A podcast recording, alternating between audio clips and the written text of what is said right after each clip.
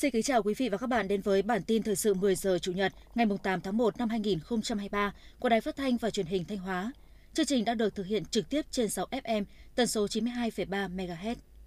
Thưa quý vị và các bạn, xác định quy hoạch là công tác có ý nghĩa đặc biệt quan trọng đối với sự phát triển. Tỉnh ủy, Hội đồng nhân dân, Ủy ban nhân dân tỉnh đã chỉ đạo khẩn trương hoàn chỉnh quy hoạch tỉnh Thanh Hóa thời kỳ 2021-2030, tầm nhìn đến năm 2045 và quy hoạch chung đô thị Thanh Hóa, tỉnh Thanh Hóa đến năm 2045 Đến nay, các quy hoạch đã được Hội đồng thẩm định cấp quốc gia thông qua, hiện đang hoàn thiện hồ sơ trình Thủ tướng Chính phủ phê duyệt. Thanh Hóa cũng là một trong năm tỉnh thành phố đầu tiên của cả nước được Hội đồng thẩm định quy hoạch cấp quốc gia thông qua quy hoạch tỉnh. Đối với nhu cầu đầu tư kết cầu hạ tầng giao thông trên địa bàn tỉnh Thanh Hóa, trong kế hoạch đầu tư công trung hạn giai đoạn 2021-2025, Bộ Giao thông Vận tải cân đối khoảng 14.893 tỷ đồng để thực hiện một loạt dự án – Cụ thể đến năm 2025, trên địa bàn tỉnh Thanh Hóa sẽ ưu tiên triển khai đường bộ cao tốc các đoạn quốc lộ 45 Nghi Sơn, Nghi Sơn Diễn Châu, Diễn Châu Bái Vọt thuộc cao tốc Bắc Nam phía Đông giai đoạn 2017-2020. Dự kiến dự án thành phần quốc lộ 45 Nghi Sơn, Nghi Sơn Diễn Châu sẽ về đích năm 2023, Diễn Châu Bãi Vọt hoàn thành năm 2024. Ngoài ra, nguồn vốn này sẽ dành cho các dự án thuộc chuyên ngành đường sắt, hàng hải. Tổng kế hoạch đầu tư công vốn ngân sách nhà nước tỉnh Thanh Hóa năm 2023 là hơn 12.505 tỷ đồng. Theo đó, vốn đầu tư trong cân đối ngân sách địa phương là hơn 8.805 tỷ đồng, vốn ngân sách trung ương gần 3.700 tỷ đồng. Thời gian giải ngân kế hoạch vốn đầu tư công năm 2023 được thực hiện theo quy định của Luật Đầu tư công năm 2019, Nghị định số 40/2020 của Chính phủ quy định chi tiết thi hành một số điều của Luật Đầu tư công, chỉ đạo của Thủ tướng Chính phủ và Bộ Kế hoạch và Đầu tư. Năm 2022, Quỹ vì người nghèo các cấp trên địa bàn tỉnh Thanh Hóa đã tiếp nhận hơn 79,7 tỷ đồng do các tổ chức cá nhân ủng hộ. Từ nguồn quỹ trên và sự hỗ trợ của các cơ quan đơn vị doanh nghiệp, nhà hảo tâm, anh em dòng họ, toàn tỉnh đã làm mới và sửa chữa 2.023 căn nhà đại đoàn kết. Chương trình an sinh xã hội cũng được các cơ quan đơn vị địa phương, doanh nghiệp, các tổ chức cá nhân tham gia với số tiền hơn 506 tỷ đồng. Thực hiện chỉ đạo của tỉnh ủy Thanh Hóa, về việc vận động hỗ trợ nhà ở cho đồng bào công giáo nghèo đang sinh sống trên sông trên địa bàn tỉnh Thanh Hóa. Đến nay, toàn tỉnh đã giải ngân hỗ trợ làm 66 căn nhà cho đồng bào sinh sống trên sông, mức hỗ trợ 50 triệu đồng một căn. Theo Chi cục chăn nuôi và thú y Thanh Hóa, mỗi tháng nhu cầu tiêu dùng thịt lợn trên địa bàn tỉnh khoảng 10.000 tấn, trong khi khả năng cung ứng cho thị trường của ngành chăn nuôi trong tỉnh là trên 15.000 tấn. Đặc biệt, trong dịp Tết Nguyên đán, nhu cầu tiêu dùng thịt lợn của người dân sẽ tăng cao gấp 1,5 lần so với ngày thường do nhu cầu tích trữ cho những ngày sau Tết. Nhưng với tổng đàn lợn hơn 1,2 triệu con, giá cả không biến động nhiều như hiện nay. Dù nhu cầu tiêu dùng thịt lợn tăng cao trong dịp Tết Nguyên đán thì nguồn cung vẫn đáp ứng tốt. Để hạn chế dịch bệnh lây lan và bùng phát vào thời điểm trước, trong và sau Tết, các hộ chăn nuôi cần thực hiện đồng bộ các biện pháp về chăn nuôi an toàn sinh học, đồng thời tăng cường kiểm soát việc mua bán, vận chuyển, giết mổ lợn để đảm bảo an toàn thực phẩm, đảm bảo nguồn cung thịt lợn cho thị trường Tết Nguyên đán sắp tới. Tiếp theo là những thông tin trong nước. Đoàn đại biểu Quốc hội một số địa phương đã gửi tới Bộ Tài chính kiến nghị của cử tri về việc xem xét bỏ quy định mua bảo hiểm bắt buộc đối với xe máy tại Nghị định số 03 năm 2021. Cử tri các tỉnh cho rằng việc quy định mua bảo hiểm bắt buộc đối với xe máy tại Nghị định số 03 còn nhiều bất cập. Bởi lẽ, để nhận được bồi thường bảo hiểm nếu có tai nạn xảy ra thì người dân phải tiến hành nhiều loại thủ tục giấy tờ rất phức tạp. Do đó, cử tri kiến nghị chính phủ xem xét sửa đổi quy định theo hướng không bắt buộc mua bảo hiểm hoặc quy định thủ tục chi trả bảo hiểm đơn giản nhất để người dân được thuận lợi hơn trong việc hưởng bảo hiểm này. Trả lời kiến nghị của cử tri, Bộ Tài chính cho biết hiện đang giả soát hoàn thiện dự thảo nghị định về bảo hiểm bắt buộc nhằm đồng bộ với luật kinh doanh bảo hiểm năm 2022. Từ ngày hôm nay mùng 8 tháng 1, hoạt động xuất nhập khẩu, xuất nhập cảnh qua cửa khẩu quốc tế hữu nghị tỉnh Lạng Sơn chính thức được khôi phục toàn diện. Người nhập cảnh vào Trung Quốc phải có kết quả xét nghiệm COVID-19 bằng phương pháp PCR âm tính trong vòng 48 giờ và điền kết quả vào biểu khai báo sức khỏe theo yêu cầu của Hải quan Trung Quốc. Khách nhập cảnh vào Việt Nam không cần khai báo y tế cũng như các xét nghiệm COVID-19 khác. Lực lượng kiểm dịch y tế sẽ tiến hành các bước xử lý y tế nếu khách nhập cảnh có những biểu hiện bất thường về nhiệt độ cơ thể. Với hoạt động xuất nhập khẩu, doanh nghiệp căn cứ theo tình hình thực tế lựa chọn phương thức thông quan hàng hóa hiệu quả, thuận tiện các phương tiện qua biên giới giữa Việt Nam và Trung Quốc có thể xuất nhập cảnh trực tiếp. Nền kinh tế số của Việt Nam có tốc độ tăng trưởng nhanh nhất trong khu vực Đông Nam Á, với tổng giá trị hàng hóa dự kiến tăng 28% từ 18 tỷ đô la Mỹ trong năm 2021 lên 23 tỷ đô la Mỹ, nhờ sự tăng trưởng 26% của thương mại điện tử so với cùng kỳ năm ngoái.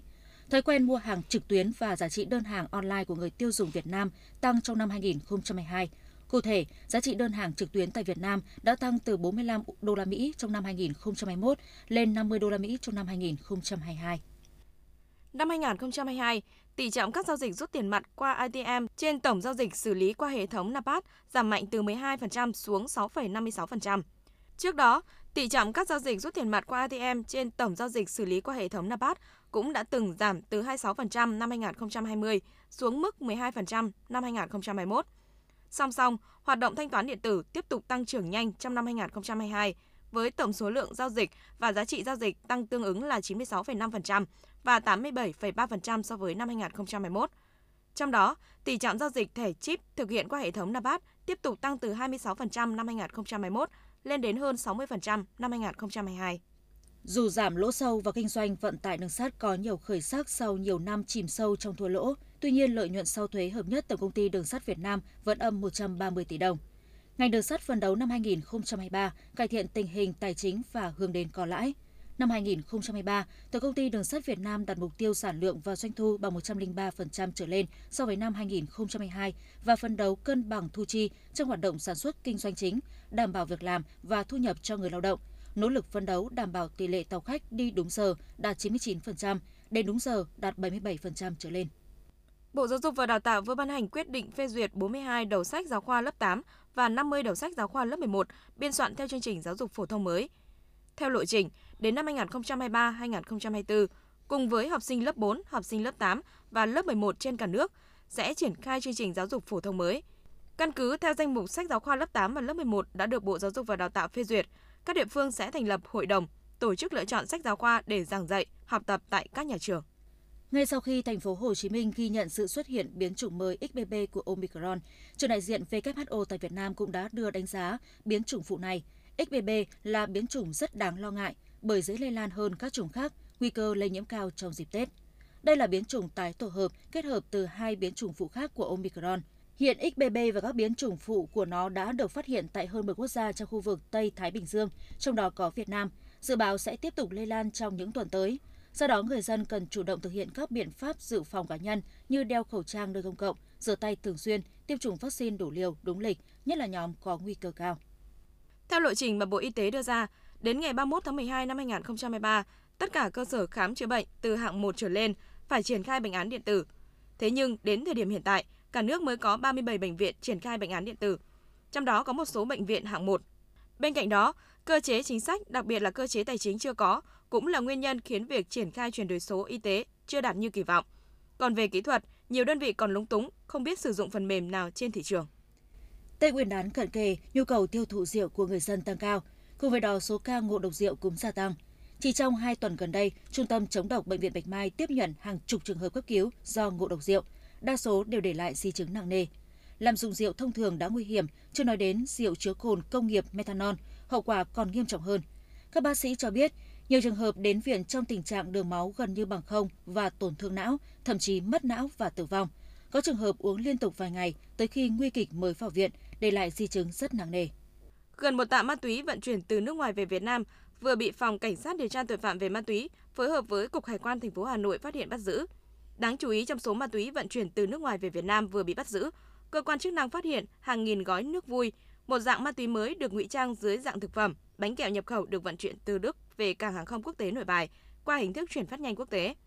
Theo cơ quan công an, nước vui là loại nước ma túy rất độc hại, tác động rất mạnh tới hệ thần kinh người sử dụng, gây ảo giác, hoang tưởng, thậm chí có thể gây nguy hiểm đến tính mạng người sử dụng.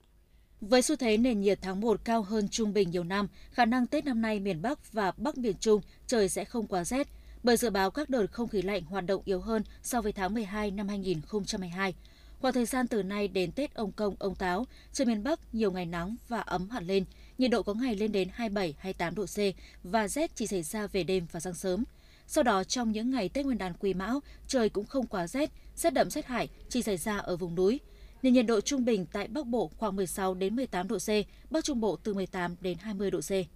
Những thông tin vừa rồi cũng đã khép lại chương trình thời sự của Đài Phát thanh và Truyền hình Thanh Hóa. Xin kính chào và hẹn gặp lại quý vị và các bạn trong những chương trình sau.